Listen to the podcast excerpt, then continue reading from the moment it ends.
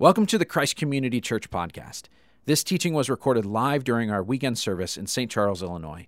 We invite you to join us in person any weekend in St. Charles, DeKalb, Aurora, or Streamwood. Learn more at ccclife.org. And now, enjoy the message. Let's see how well you know your Illinois history, okay? So, how many of you are familiar with the story of Elijah Lovejoy? Put your hand up. A couple, good. All right. Nobody at last night's service. So let me give you a little, little backstory here. Okay, uh, Elijah Lovejoy was a 19th century abolitionist. In fact, he was murdered in his efforts to abolish slavery. So Elijah was born in 1802 in a little village in Maine.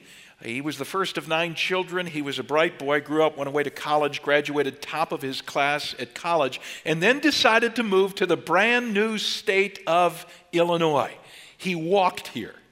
He walked 1,200 miles to get here. Now, he thought he would settle in the river, bustling river town of Alton on the Mississippi River, but when he got to Alton, he looked across the river and he saw St. Louis. It was a little bigger town, decided to settle there. Now, this was before St. Louis had a baseball team, so fortunately, he was never a Cardinals fan. Come on, spring training's right around the corner. All right? So he got a job as an editor of a newspaper and he began to publish anti slavery articles. And Missouri at the time was a pro slavery state. And so he faced mob violence. And that induced him to move across the river with his printing press to the free state of Illinois to the town of Alton. Now, there were pro slavery forces at work in Illinois too, and so they dumped his printing press into the river. So he bought a second printing press, and they dumped that one into the river. So he bought a third printing press, and they didn't even wait for that one to be unpacked. They threw it crate and all into the Mississippi River. So he bought a fourth printing press, and this time they not only destroyed the printing press, they killed Eli- Elijah Lovejoy, they shot him dead.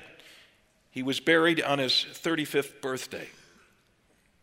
Now, what, what motivated Elijah to be such a champion for social justice, even in the, in the face of threats against his life? Well, here, here's the part of the story that, that I didn't tell you, and it's really the key to understanding Elijah Lovejoy. Shortly after moving from St. Louis, uh, from Maine to St. Louis, Elijah became a Christ follower. See, uh, up to that point in his life, he had managed to hold Jesus at arm's length in spite of the fact that his parents were strong believers. But when Elijah arrived in St. Louis, he got word that his younger brother, a heavy drinker, had died of an alcohol related disease. And that caused Elijah to move into kind of a, a spiritual search mode. And he went to a local church. There was a guest preacher who invited listeners to surrender their lives to, to Jesus as Savior and Lord. And Elijah, that day, he was one of 66 people in that church that day that gave their lives to Christ. He wrote home, he said, I, I, was by divine grace enabled to bring all my sins and all my sorrows and lay them all at the feet of Jesus and to receive that blessed assurance that he had accepted me, all sinful as I was. That, that conversion, that conversion did something to Elijah's view of slavery, which up to that point in his life he had passively accept, accepted. I love the way his biographer puts it. I just finished reading a, a biography of Elijah. The biographer says, at that time, back then, conversion meant more than simply a statement of faith and regular church attendance. It meant changing the whole direction of your life. It included an agreement to help change the lives of others. Now, back then, conversion meant more than it does today. It meant a change in your life, and it meant a calling to help change, you know, a positive direction, the lives of others. Elijah's story illustrates the main thesis, the, the, big idea behind today's sermon. When we surrender our lives to Jesus Christ, our conversion should produce in us a concern for social justice. When we surrender our lives to Jesus Christ, our conversion, that's got to come first, should produce in us a concern for social justice. So, welcome to week one of a three part Bible Savvy series. Uh, we do these series two or three times a year, and they track with wherever our Bible savvy reading schedule, our daily Bible reading schedule, is taking us. So we've put together a four year read through the Bible program. Hundreds of you are following the, the, the schedule. If you've never become a daily Bible reader, I got to tell you, it will change your life. It will change your life. So pick up a copy of the schedule. Start following along. You could get a hard copy of the schedule at any one of our four bookshops, uh, or you could download the CCC uh, mobile app and it's free and on the, the app you'll see the reading schedule we also encourage you to pick up a bible savvy journal it's just a you know a spiral bound notebook where, where you can record each day what god says to you as you read his word uh, there's even a kids version. So if you've got grade school kids, there's a kids version of the Bible Savvy Journal called Epic. And in the middle of the week, every Wednesday night, on three of our, our, our four campuses, we do an Epic program for kids, helping them, you know, read through the Bible. So we're big on getting people into the into the Bible. So to encourage your Bible reading, two or three times a year, we just do a series that drops into whatever passages our reading schedule is asking us to read at the time. So, three weeks ago, we read through Amos. And at the beginning of March, in a couple of weeks, we're going to read through Jonah. And then at the beginning of April, we're going to read through Micah. So we lump these three books together Amos, Jonah, Micah for a Bible savvy series. Now, there's another reason we put these three books together. Uh, th- the three of them appear together in the final section of the Old Testament. Okay, that final section of 12 books is called the Minor Prophets. These are three out of the 12 minor prophets. Now, the reason the minor prophets are called the minor prophets is not because their, their message is insignificant, it's because their books are shorter than the books of the major prophets. So the major prophets, you know, were guys like Isaiah and Jeremiah and Ezekiel. The minor prophets, guys like Amos and Jonah and Micah and nine others. So today we start into the, the book of Amos. In fact, we're going to cover it, do a flyby of, of Amos. And the, main theme of Amos has to do with social justice, which means if you think some of these books with a, the musty names like they don't relate to today, you know, I don't know what news feed you follow, but any news feed you pick, social justice issues are pretty critical, pretty important in our world today. And so this is a very up to date, very relevant book. Let, let me give you some background, some background on Amos. Amos was written by a guy named Amos. That snow has not dulled your thinking at all. Yeah, every one of the every one of the 12 minor prophets, the books are named for the guy who wrote them. Okay, Amos was not a professional prophet. Now, some of the prophets were professional clergy. Amos was not. The dude was a farmer. He tended fig trees, he herded sheep. But one day God called Amos and he said, I want you to go to the northern kingdom of Israel with a word of warning. Now, a little historical background here. Israel, at this point in time, had been, because of a civil war, had been divided into two countries for two centuries. The northern kingdom was still called Israel. God sending Amos, who grew up in the southern kingdom, which was now called Judah, to the north with this message If you don't mend your ways, God says, I'm going to send an invading army. They're going to destroy you, they're going to take your people off into captivity. Now, what was Israel's big sin? I mean, what was the wicked thing they were doing that so offended a holy God, he was willing to allow an enemy power to come in and wipe them out? It was social injustice. Social injustice, which is why today we're going to consider four steps to developing a heart for social justice. Okay, four steps as we look through the book of Amos for developing a heart for social justice. Here's step number one. If you haven't taken the outline from your program, I encourage you, take it out, fill it in, write down, if nothing else, write down these four steps so that God can develop within you a heart for social justice. Number one, acknowledge sin. Acknowledge sin. Now, if your Bible is open to Amos chapter 1, I should have told you a few moments ago to start looking so you could find it between now and the end of the service, all right? Amos, toward the end of your Old Testament, Amos chapter 1. I want you to look at the heading that pops up at the top of this passage. You see the heading over verse 3? And this is a participatory service here, okay? What, what does it say? Call it out. Good. Judgment on Israel's neighbors. So at the beginning of the book, Amos begins to denounce one after another the seven countries that surrounded Israel. And each denunciation followed the same threefold pattern. He begins with the words, This is what the Lord says. That's part one. Part two is he then spells out the particular sins of, of that country. And part three is he then details how God is going to punish that country for those sins. So if your Bible's open to chapter 1, verse 3 begins This is what the Lord says, part 1. For three sins of Damascus, even for four, I will not relent. Now he's going to talk about the specific sins of Damascus, second half of the verse. Because she thrashed Gilead with sledges having iron teeth. What is that all about? Well, Gilead was a territory in Israel. Damascus, a neighboring power, Damascus was the capital, had brutally attacked and annihilated Gilead. Not good. So God was about to punish Damascus. Look at verse 4. God says, I will send fire on the house of Hazael, that's the king of Damascus, that will consume the fortresses of Ben Hadad, that's Hazael's son. Now, when Amos was finished with Damascus, he moved down to six other countries, one at a time, following the same threefold pattern. This is what the Lord says here are the uh, particular sins this country is guilty of, and this is how God is going to punish that country. Now, keep in mind that Amos was preaching this sermon in Israel. So you can just imagine the Israelites getting more smug, more self righteous with each denunciation.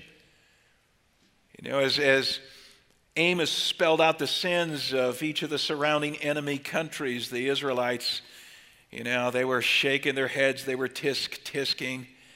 They were saying, those uh, foreign dirtbags, slime balls, wicked people. And then when he outlined how God was going to bring punishment, they were nodding in unison their, their approval. Yeah, God, bring it on. Give them what they deserve. But what the Israelites didn't realize was that Amos was drawing a dot to dot picture. And when a line connected the dots of the various countries, it formed a circle. And guess who was at the center of the circle? Guess what country was the bullseye in the target that Amos was drawing? Who do you think? Israel. The Israelites, he had saved his last denunciation, built up to this final de- denunciation, and it was against Israel. One of my favorite Far Side cartoons uh, two deer, big antlers, they're talking in the woods to each other, and one's got a, a target on his chest. And his buddy says to him, he says, Bummer of a birthmark, Hal.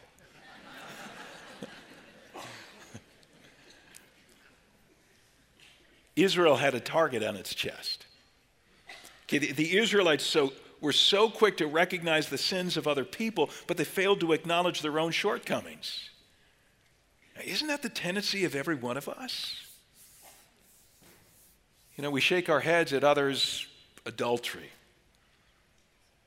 others' alcohol abuse. We shake our head at others' poor parenting or dishonesty or uh, materialism.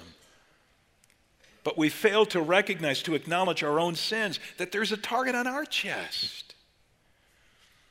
You know, we, we, we do this on a macro level as well, right? We, we condemn the wrongdoing of other countries, but we ignore the transgressions of our own society. Okay, what specifically were the Israelites guilty of? Flip over one chapter, chapter 2, picking it up at verse 6. And by the way, Amos' denunciation of Israel, supposedly God's people, it was three times longer than his denunciation of any of the foreign countries. Verse 6 of chapter 2 this is what the Lord says For three sins of Israel, even for four, I will not relent. They sell the innocent for silver and the needy for a pair of sandals. They trample on the heads of the poor as on the dust of the ground. They deny justice to the oppressed. Father and son use the same girl and also profane my holy name. They lie down beside every altar on garments taken in pledge. These are garments they had taken from poor people uh, to have debts repaid. In the house of their God, they drink wine taken as fines. This is the word of the Lord. Thank you, God, for this difficult book. Help us to understand it. Now, there are several sins alluded to in these verses, but the, the one, there, there's one that's repeated in several different ways. It's one that pops up uh, multiple times throughout the book of Amos mistreatment of the poor. Mistreatment of the poor. Flip ahead in your Bible A couple of chapters. This, by the way, this is why you bring your, your own Bible to uh, church because we do a lot of flipping through Scripture, especially when we're going to cover a, an entire book in one shot. So, chapter 4, look at verse 1. Hear this word, you cows of Bashan on Mount Samaria, you women who oppress the poor and crush the needy. And then you say to your husbands, hey, bring us some drinks. Farmer Amos calls these materialistic women who go out shopping but have no concern for the poor a bunch of fat cows. Takes a farmer to know a cow when he sees one, right? Wow. Flip over to chapter 5, verse 12.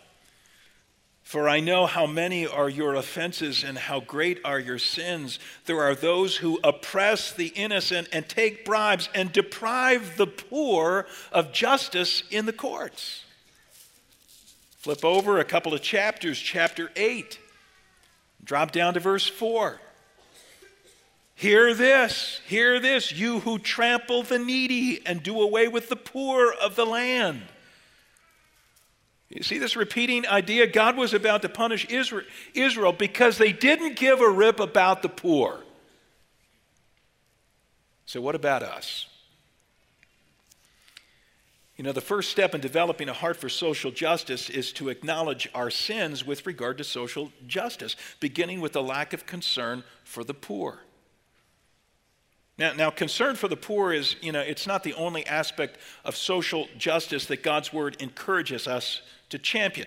Let, let, me mention several other social justice issues. I came across this short list in a 50 page brochure put out by the NAE, the National Association of Evangelicals. Uh, this organization represents somewhere between 25 and 30,000 churches across the country, churches that are Christ centered, that are Bible directed, outreach oriented, and socially engaged.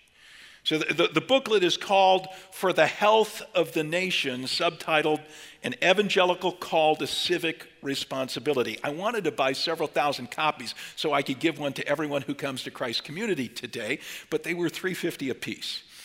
So, so we're going to put up, yeah, you've got the, uh, the website up there, and you could go online if you'd like to read this 50 page booklet. It's a, it's a quick read, and it's really important stuff. But the book details seven or eight social justice issues that the Bible, God's Word, instructs Christ followers to champion. Now, we, we don't have time to cover these issues in detail today, but they're all really, really important to God. In fact, as you read Scripture, there, there's much to say in the Bible about every one of these things. So let, let me go through the, the list with you quickly. We've already mentioned concern for the poor. Here are some others on that list in this booklet racial reconciliation, sanctity of human life, protection of marriage. When we say, by the way, protection of marriage, you know, God's standard, his definition of marriage, is spelled out in the opening chapters of the Bible. And later in the Gospels, Jesus comes and endorses it. He teaches the same thing that marriage, in God's sight, is one man and one woman united for life. Protection of marriage, human rights. It covers a wide variety of things. Religious freedom and creation care, environmental issues Now, now there, there may be more social issues than the ones I've just listed, but I, I wanted to make you aware of some of the concerns that says that, that God says true followers of Jesus can't ignore. In, fact, to ignore these issues, like Israel ignored the poor, is, morally wrong, as Scripture teaches. It's sinful. Now, now let, let me note several other things. We're going to keep the list up here on the, on the screen for just a moment. Something else I, I, I want to note about this list. You know, it's possible, possible to play favorites with the list. Okay, so some of the items on the list are, are, are favorites of conservative Republicans. And others on the list, other issues up there, are favorites of liberal Democrats, right? Take a look at the list. Some, some of the, the issues on this list are favorites of Fox News, and others are favorites of CNN and MSNBC. So some of the things on this list, they're favorites of an older generation, deeply concerned about these things, and others on the list are favorites of a younger generation. And here's the point I want to make you can't play favorites with this list, it's God's list. Every one of these things is clearly spelled out, extensively covered in the Bible. So, you know, it, it, it, it's cool if you're against sex trafficking, human rights violation. But are you also against abortion? I mean, it's cool if you support racial reconciliation, but do you also support biblical marriage? You know, it's cool if you defend religious freedom, but do you also defend the environment? See, see how that works? See, these are all issues that are uh, of concern to God. The other thing I want to point out about them is you, you, you look at the list, is that they're not just private matters. Now, we should all own these as personal values, but if you're a follower of Jesus, God has called you to be salt and light in this culture. Salt is a preservative, light dispels darkness. We're called to have an impact on our culture, to bring these values to bear on the society in which we live. You get it? Good. Good. May God give us the humility to acknowledge our social justice sins. That's the first step. Getting a heart for social justice. Step number two return to God. Now, chapter four of Amos, go back to Amos, turn to chapter four. God explains to the Israelites that He's been trying to get their attention about social justice by allowing certain hardships in their lives. See, it's as if God says, okay, if you're not going to show concern for the poor, guess what? I'm not going to show concern for you. Maybe God's discipline would wake them up. Maybe God's discipline would cause them to correct their social injustices, but, but it didn't. Look, look at the heading over chapter 4 in your Bible. What does it say? Again, call it out. What does it say? Israel has not returned to God. That's the theme of this chapter. It pops up again and again, as I've taught you. Whenever you see a repeating idea or word in a scripture passage, you know that's the emphasis of that passage. No return to God. Verse 6 God says, I, I, gave you empty stomachs in every city and lack of bread in every town, yet you have not returned to me, declares the Lord. I'm trying to get your attention. Drop down to verse 8. People staggered from town to town for water, but didn't get enough to drink, yet you have not returned to me, declares the Lord. Many times I struck your gardens and vineyards, destroying them with blight and mildew. Locusts devoured your fig and olive trees, yet you have not returned to me, declares the Lord. I sent plagues among you as I did to Egypt. I, I, killed your young men with the sword along with your, your captured horses. I filled your nostrils with the stench of your camps. Yet, say it with me, you have not returned to me, declares the Lord. How could Israel fail to get God's message? I mean, why hadn't all these hardships awakened them to the reality that they needed to put a stop to their social injustices and return to God? There's, there's really a simple explanation for why Israel hadn't returned to God. they just assumed they, they were already close to God. Yeah, there's no need to return, we're, we're close to God. Now, why did they assume that? Well, because they engaged in certain spiritual activities. You know, you read through Amos, you discover they set up uh, worship centers in various towns and they brought sacrifices, they brought offerings to God in those locations on a regular basis. So, so they thought they were putting money in the bank with God more than enough to compensate for their sins. But, but look at chapter 4. Look at verses 4 and 5. God says, he's being very sarcastic here, God is. He says, Go to Bethel. That's one of their worship centers. Go to Bethel and sin.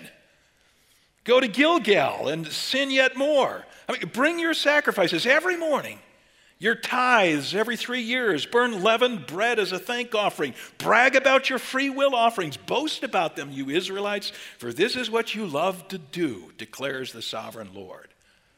Wow, smoking. Jump ahead to chapter 5, drop down to verse 21. God is really heated here. Amos 5, verse 21. I hate, he says, I despise your religious festivals. Your assemblies are a stench to me, even though you bring me burnt offerings and grain offerings. I will not accept them. Though you bring choice fellowship offerings, I will have no regard for them. Away with the noise of your songs. I will not listen to the music of your harps and electric guitars. I threw that in. But let justice let justice roll on like a river, righteousness like a never failing stream.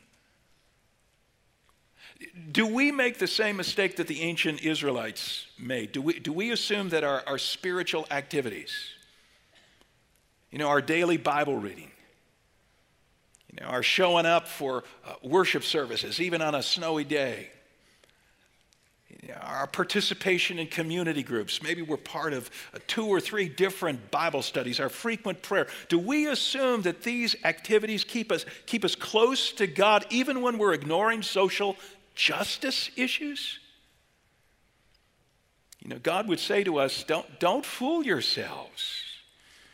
You know, you, you are not as close to me as you think you are, and you need to return. You need to return. Have you ever had the experience of you, you pull onto the interstate and you think you've pulled on to go west and you, you know, you're actually going east? Ever have one of those experiences? You, you know, you got on the wrong ramp and you're headed in the wrong direction and you don't realize it, and all your driving practices are correct. You're just headed in the wrong direction. So, as you're, driving along, you're driving the speed limit, you're using your turn signal, you're looking in your side view mirror before you change lanes, but you're heading in the wrong direction. Every mile is taking you further and further and further from where you want to go. What do you got to do? You got to get off and turn around. You got to get off and turn around. You know, if you're not paying attention to social justice and so you're headed in the wrong direction, then in spite of um, other spiritual practices, you're getting further and further from God, and you need to turn around. You need to return to God because God has a deep heart, deep commitment to social justice. Number three, third step intercede for offenders. Intercede for offenders. Now, Amos really wanted to help the Israelites get their act together. Uh, he really wanted to help them start caring about social justice before God lowered the boom on them.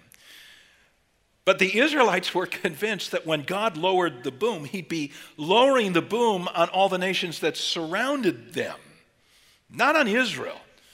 He wouldn't be lowering the boom on Israel for social injustice.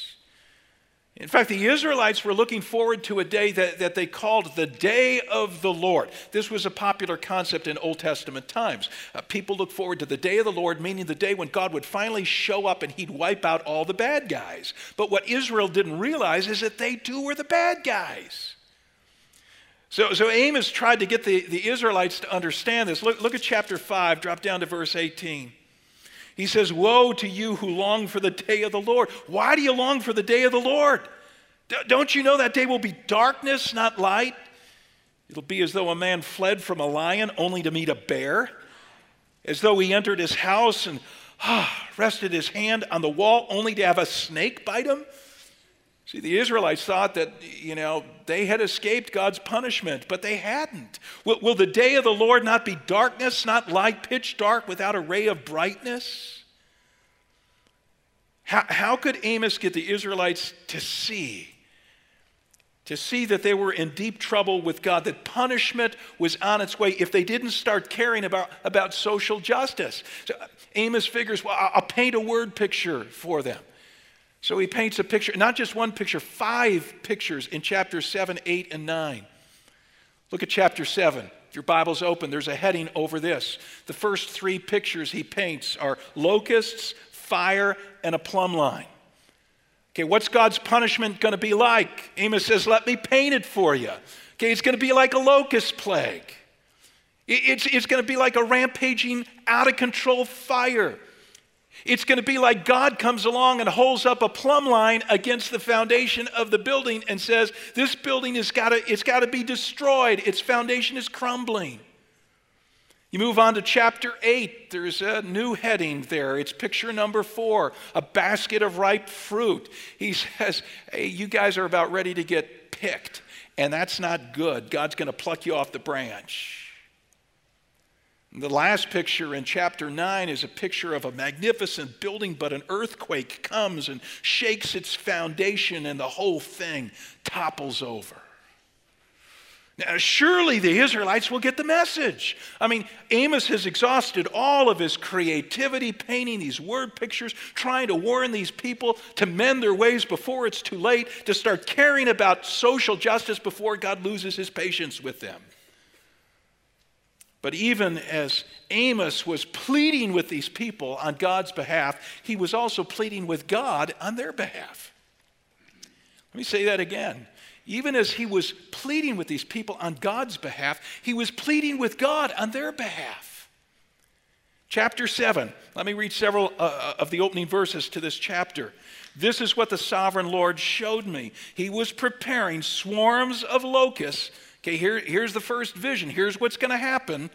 Swarms of locusts after the king's share had been harvested, and just as the late crops were coming up, and when they had stripped the land clean, he's seeing this vision. He says, I cried out, Sovereign Lord, forgive.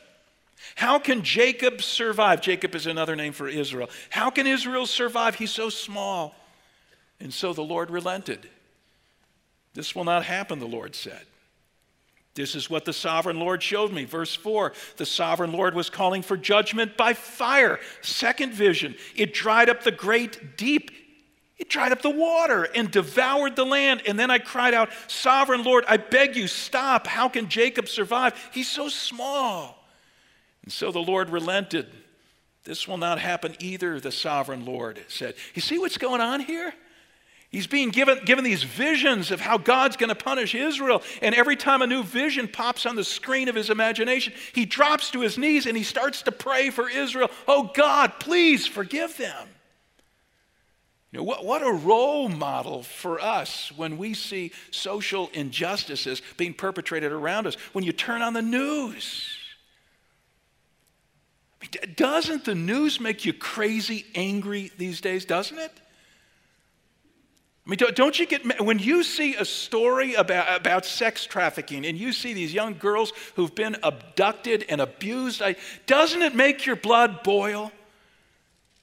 You know, locally, when you, you, you see a, a news story about the horrible education that kids are getting in the city, minority kids, doesn't it cause you to yell at your TV set, this isn't fair? You know, when you look at the news, and a week ago in New York, they passed this new uh, pro-abortion law that allows a baby to be to, uh, to be aborted up to the point of birth, and the place breaks out in cheers after they pass the bill, and they light up the Empire State Building in pink. What is going on here? What, what is a Christ follower supposed to do?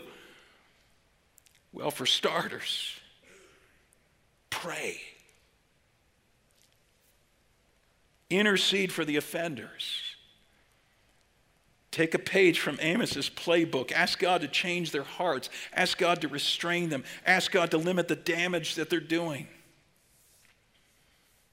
I, you know, I know this is how I intercede for the, the personnel at the Planned Parenthood down in Aurora. You know, the personnel that takes the lives of 400 unborn babies every month down there. When I go down there to pray, especially when we, we have a vigil down there, I pray, God, forgive these people.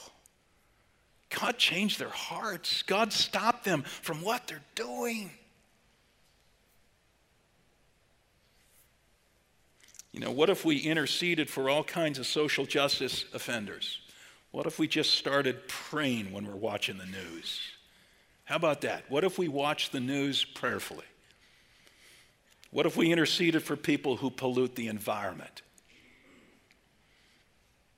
What if we prayed for people who break up the families of illegal immigrants? Talk about social injustice, breaking up families. D- doesn't that bother those of us who are pro family? What, what if we prayed for those who turn peaceful protests into violent clashes? What if we prayed for those who sexually abuse their employees in the workplace?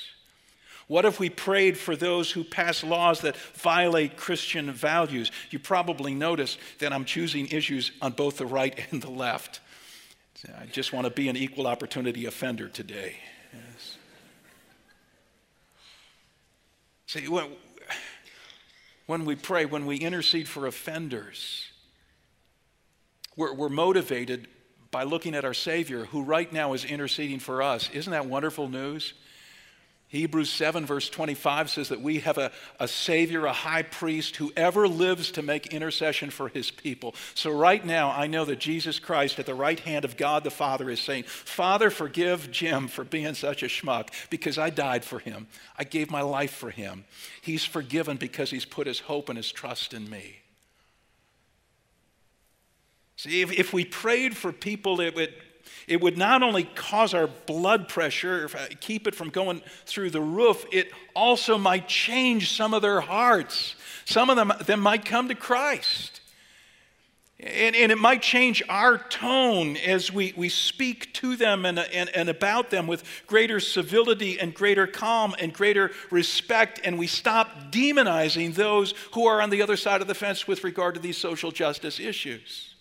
I mean, this is what the Bible commands us to do. Proverbs 15, verse 1, one of many verses. A gentle answer turns away wrath, but a harsh word stirs up anger. Let's intercede more and vent less. There's so much anger out there. Let's intercede more and vent less. Number four, how do we get this heart for social justice? Number four, hear God's word. And hear means you, you, not only listen, you heed it. You do, you do what it says. So when Amos opens his book in the first two chapters, he repeats a certain phrase eight times. Again, look for repeating words or ideas, right? The repeating phrase is this this is what the Lord says. This is what the Lord says. This is what the Lord says. And then in later chapters, Amos uses another repeating phrase Hear this word, hear this word, hear this. In other words, God is speaking. He's speaking about social justice issues. Today, at Christ Community Church, the question is are we listening? Are we obeying? Are we going to put into practice what God says to do along these lines? Now, near the end of his book, Amos warns us that if we don't listen to what God says about social justice, there, there may come a day when we're no longer able to hear from God at all. Very familiar verses, if you've ever read Amos before. Amos 8, verses 11 and 12.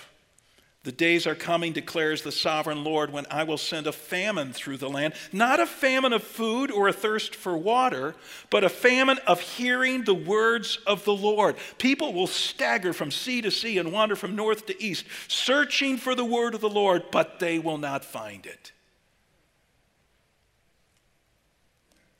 You know, if we don't allow the Lord to speak to us about social justice, Amos says he may stop speaking to us altogether.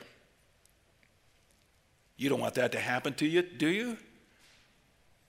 I mean, we, need God's words. We need God's words of wisdom. We need God's words of comfort. We need God's words of direction. If you're making big decisions these days, we need God's words of protection. We need, need God's words of inspiration. So let's not turn a deaf ear to Him in this matter of social justice, or our deaf ear may keep us from hearing God's voice entirely, especially when we desperately need it. So God has spoken to us today, hasn't He? Through the prophet Amos about concern for the poor. Have we heard God's word? What are we going to do with it? You know, where do you start? Well, maybe it starts with your, your, your, pocketbook. Maybe it starts by getting out your, your checkbook and writing a large check, a donation to one of our community impact partners, over and above your regular tithes and, and offerings. Uh, you know, somebody like Fox Valley Christian Action that every summer hosts a summer camp for inner city kids from Aurora to Elgin, the poorest kids in our community. Or, or, or maybe it, it means you go up and down your block and you collect canned goods for the local food pantry. We call it canning hunger around our church, and we say it's also a great way to get to know your neighbors. Maybe it means rounding up your community group and saying, hey guys, let's, let's serve two hour shift at Feed My Starving Children. My community group did that a couple of weeks ago, had a ball doing it. You know, maybe it means reading a book on poverty, a book on the poor, a Christian perspective book that will stretch you just a little bit, maybe make you uncomfortable. I just finished one of those kind of books, written by a brilliant young lawyer, not a Christian, actually, not a Christian book. Brilliant young lawyer who defends the innocent on death row, most of whom are minorities, and they're on death row because they couldn't afford decent defense the first time around. It's a travesty. And I thought, whoa, this is challenging my whole view of how, you know, how we work out the death penalty issue in our culture.